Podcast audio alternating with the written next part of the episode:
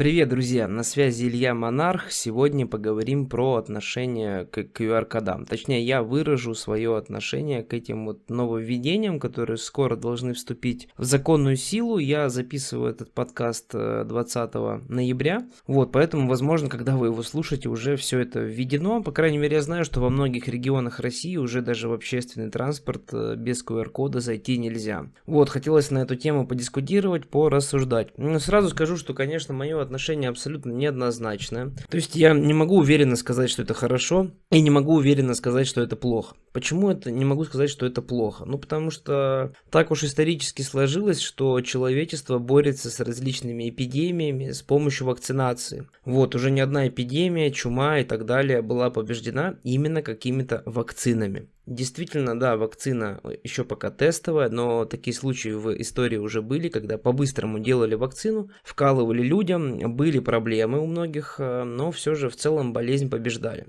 Вот, поэтому я не могу сказать, что какая-то вакцинация это плохо. Потому что так уж устроен русский человек, что если э, его не принуждать, он ничего делать сам не будет. То есть, если в целом людей никак не принуждать, никто вакцинироваться 100% не будет. Ну, то есть, там будет процент, не знаю, 10, может, процентов 10. Вот, такие любители вакцинации, у нас их в России не очень-то и много. Это вот одна сторона медали. С другой стороны у нас получается такое QR-пасное, QR-пасное, да, крепостное, то есть э, какое-то общество получается. То есть, когда тебе говорят, что, ну, как бы, дружок, извини, вот, или ставь вакцину непонятную, или как бы никуда не сходишь. То есть, действительно, ведь ты не можешь ни в торговый центр сходить, ты не можешь там в тренажерный зал сходить, ну, то есть, к этому всему придет. И самое это печальное, что ты даже не сможешь там в поезд сесть, в самолет, то есть, ты не сможешь никуда улететь. Ну, то есть, по факту тебя полностью везде ограничивают, или как бы иди ставь себе эту вакцину. Вакцина все же э, это какой-то, ну, вы все знаете, да, что вакцина это в целом тебе вкалывают болезнь,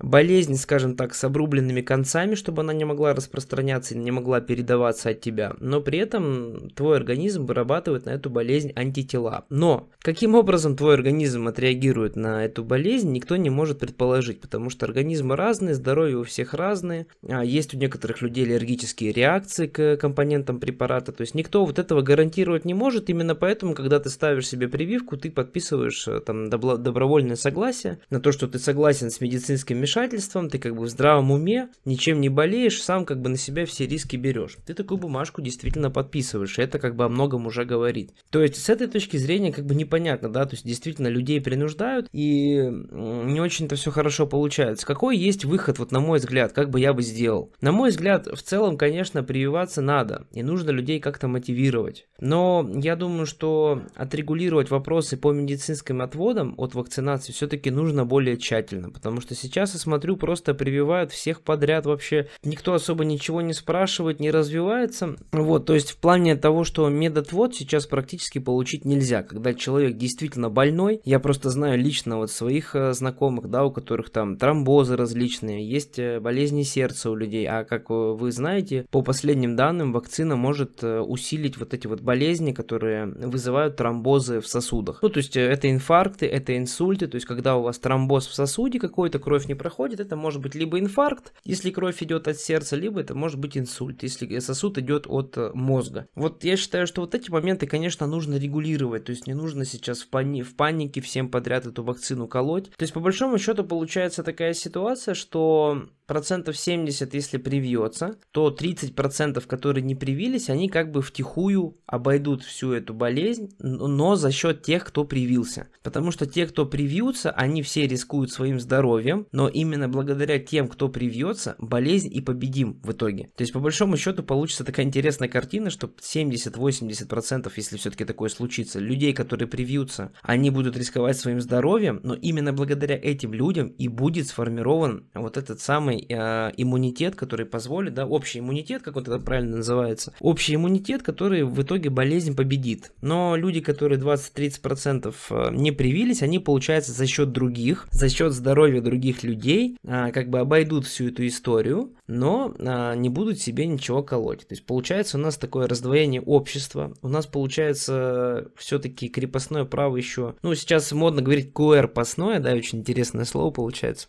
Вот сейчас на скорпостное право, оно, видимо, никуда не делось. И в целом думать сейчас о том, что ты живешь в полностью свободном обществе, к сожалению, не приходится. Пишите свое мнение в комментариях, друзья. Давайте порассуждаем на эту тему.